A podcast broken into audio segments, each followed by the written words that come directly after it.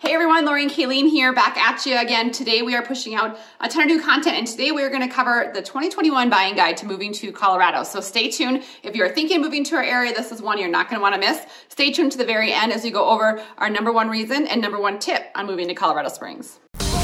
What's going on in Colorado Springs?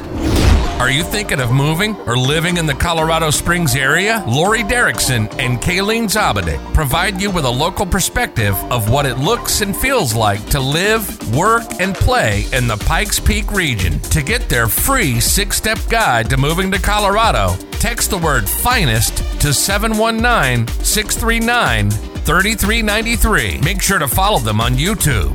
Colorado Springs, what's going on? Hey guys, it's Kalene and Laurie here with Colorado's Finest Realty in Colorado Springs, Colorado, and now covering the entire state of Colorado.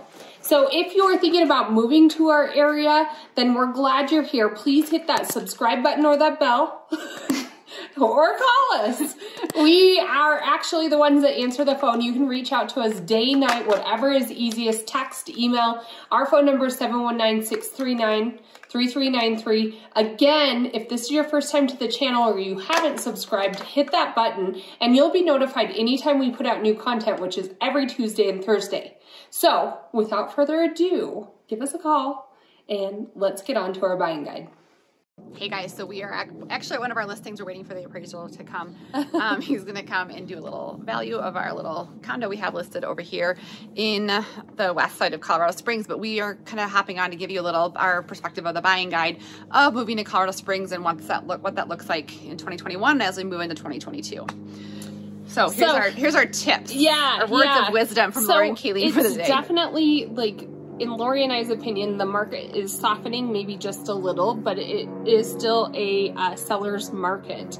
And so, if you are selling a home wherever you're coming from and moving here, it's still, you know, number one tip if we can talk with you, talk through your timeline. If you're selling that home, maybe negotiating negotiating in a lease back right. for an amount of time. Um, what it does is it buys you a little bit of time here shopping in Colorado to be able to maybe have a month to look for a home instead of just a week. Yeah, a lot of our clients um, are like, okay, so we have a lot of moving parts. Some of them have um, animals, some of them have um, children. Kids I mean, just trying to not move your items. Like we all know what it's like to pack up and move. Everyone, it's like an overwhelming chore because there's always one more drawer, one more closet, just a mm-hmm. lot of mm-hmm. moving pieces. And so, how do you line that up to if you have a place to sell specifically? Um, where a lot of our clients have somewhere to sell out of state and then they're moving to Colorado. Like that's, and then so we've talked to like realtors before we can help refer you to a realtor in your own state of where you're at. Yeah. And then we also can help if you have one or whatever we can help guide them on like what would work best for the listing that you have. So I don't know why so many planes are going over. There's my Air Force Academy or what? We're usually not by the airport right now. But anyways, um, you know what that looks but like. We can so, talk with that absolutely agent all the time. You're at. Like, listen here, there. You know, once we get your home under mark under contract, you know, we can kind of start looking. And kind of contingencies can maybe start to happen then as far as your offer goes. But if you, you know, you're going to be more competitive if your home closes and so if your home closes, you know, and you have that those funds in hand, you're more likely to get an offer accepted here. And that's where you can ask sometimes in that contract, like in the MLS notes when your agent lists their home, seller prefers a 30 day free post occupancy. So you can still live in your home in mm-hmm. your current state and then be shopping without a contingency here in Colorado. And it's a really good strategy and tactic to make it that seamless as best as we can for yeah. you to get here to Colorado. So that's our number one tip as a lease back if you own a home and so reach out if you have questions and we can help um, talk you through that and talk your realtor through what that looks like mm-hmm. as well. So another tip is, um, I guess it's let us help place you with a lender specific to your needs. Mm-hmm. So if mm-hmm. you are doing that sell to another. Yeah. Um, different lenders have different products that they can present, like they can recast a loan, they can do bridge loans if you're going from one home to another.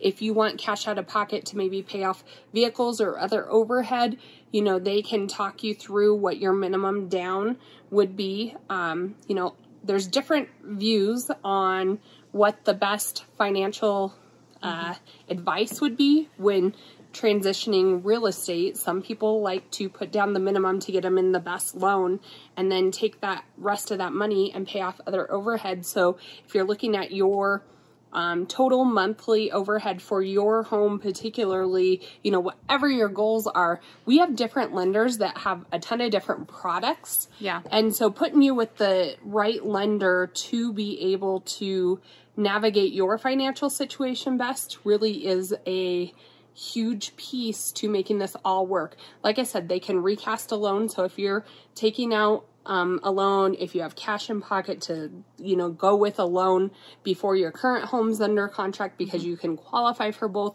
but then you want to take the proceeds from that initial house you're listing and pay down the home that you bought here in Colorado, that's called recasting. That's an option for certain loans. And I will say too, is if we talk about the lender specifically, I've had we've had clients who call us one eight hundred Quicken Loan. I'm, oh, you know, yes. I'm going to throw them out, but it'll be a Sunday night and I'll be writing an offer at mm-hmm. 10 p.m. and I have no one to get a hold of for a pre-qual letter. And so it really gives them a disadvantage in that offer process because I don't have a, someone that's like press one for your checking, press two for yeah. savings. And I'm like, no, no, I need to speak to the loan officer to get a pre-qual letter. Oh, um, we have 30 minutes to put it in. And so sometimes if you have a lender and they are licensed here in Colorado and they're, you know, you love them and they're responsive and it's one person, we always get a hold fine. That's fine. That's great. Um, but if it's some of those other ones that your loan gets passed off on and you don't even know who your loan officer is, you just get a general pre-approval, those get kind of tricky in our fast-paced market. So and I think loans. that um, because we've been in this market for a little bit, maybe selling agents are a little bit more versed as to what kills a deal. And so if we're writing in an appraisal gap, a lot of agents are wanting to see proof of and those they'll call your loan officer and they'll actually call the loan officer. Mm-hmm. And so it is nice to have somebody who we know we can get a hold of seven days a week yeah. Um, 24 hours a day if we need to get that offer accepted. Now, Laurie and I, I was telling Laurie she's a little relentless.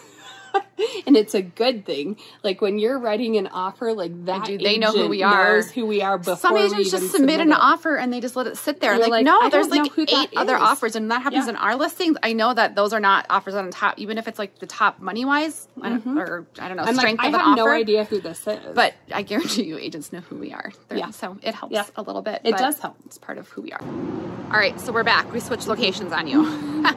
um, so Appraisal was done. It went well. It went really well. We don't know quite yet, but guy was nice. Anyways, so we are on to our last two tips. So the, the, next tip we want to talk about is inspection. And so yep. inspection is part of the process, and it kind of varies upon the market that you're in. And the you know, so Colorado's our market's pretty hot, and you know, it continues to kind of uh, be hot. We said softening a little bit, but it's continuing hot, to be hot. So you know, there's different inspection objections that we can write into an offer when we write an offer for, you know, contract of a property you're interested in.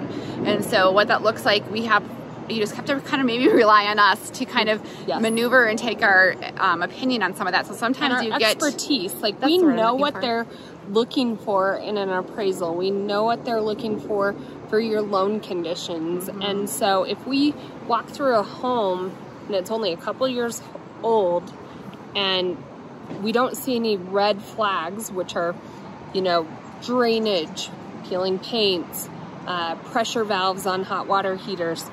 We know that we can go in and possibly recommend writing an inspection where we're only asking for major items mm-hmm. over X dollar X dollar amount, or like we have two only health and safety that are homes built from the 2019. They still have a home warranty on them. They're yeah. moving because you know, you know, well, life happens. You know, you get a divorce, or you like you lose your job, or you all of a sudden you're going to move take care of a parent or anything. So, but they're new homes, and so an inspection on that is very different than an inspection on a home that's like our old one over in Old Colorado yeah, City for a, a VA loan, and it or... has you can see some structural crackage in you know some of the cement basements, or you could see um, a furnace that's 25 years old. So those are very different um, inspection clauses we'd write in. I mean, we kind of play the game. Like, if we're like, this will at least get your offer accepted, but we can always write in this in inspection, like, you're covered for a failing roof, you're covered for right. a furnace going out. We just have to, what we call stack the inspection and get a professional out there because the inspector is going to inspect everything, but he's not a professional for the furnace. And so if we have our for, uh, HVAC professional out there and we already know what that dollar amount is, like there literally was one inspection that we did this week. The I thought the furnace was shot and the um, HVAC professional came in and it was some $140 part. Right. And I thought, I was like, I would never write an inspection clause in here. Like this furnace, I'm pretty sure it's shot and it wound up being a $140 part. And then I was like, we will gladly take that over, you know, we wrote in the right inspection objection and got out actually way far ahead than where we thought we were. So. I would like to say if you're still with us, we know this isn't the most like crazy video. It's like only real real estate agents think this stuff is like super exciting. But, But, just know we got you. but we got you. We'll help you through it all. if you That's- learn to that just let us do what we do and lean on us a little, Yeah. we promise we take care of you and your interests are in our number one. Our best interest. So the last one is well, there's two. I have a little surprise one for you guys, but the last one is, um, you know, when you come out to look at a home, let's say you don't have a ton of money to put down, or you know, well, two pieces of that. One is if you're coming out to look at homes on a Monday, you know that houses usually hit the market on a Wednesday or Thursday, Friday ish time period, and then they go under contract Sunday evening into Monday. So when clients come into town on a Monday and look at homes with us, it's super hard to know you know what's still in the market what's going to be pulling off any hour because they're going to go under contract and then the inventory on a monday is really low so if you can arrange it if you're coming out here you know reach out to us to come on a wednesday or thursday friday those are better days to look for homes than a monday or even a tuesday sometimes Yeah. Well, and one thing with that, if we are trying to work around like a limited budget or maybe Yeah, that's something point. that's a little bit less appealing in an offer that we just have to um, be okay with, a lot of times, like Laurie and I are working with a client right now, and we're trying to feed in a contingency, which is hard in this market, Yeah. but we are getting them done. And what we're doing is we're looking for um, houses that are still on the market on that Tuesday, Wednesday that have sat through the weekend.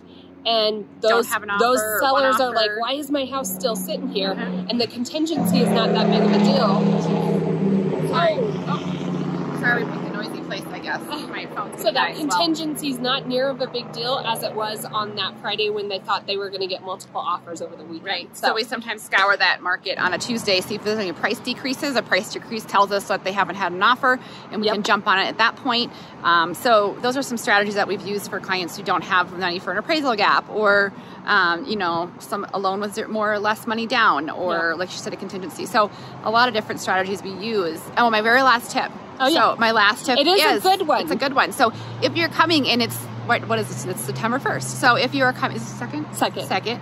Um, but right now you can buy the Epic Ski Pass, and so if you're coming For and you want under to ski, under five hundred dollars for like an adult. four ninety five, and you get Vail and Breckenridge, Crested Butte. Keystone, and so that means you can ski all season. And so instead of paying but a you lift want to buy it sooner rather time. than later. you can hit up that Epic Pass. So And if you have a kiddo in fourth and fifth grade, they can free. apply for a ski passport and they get a ski for free. So if you get to go for the whole season for under $500 and your kiddo goes for free, that's our last great tip of and they get video. a free Christmas tree in the national forest that you can go cut down for. so Christmas. come to Colorado. So those are our tips for the home buying guide for 2021 as we go into 2022. So contact us anytime. We'd love to help you make the move.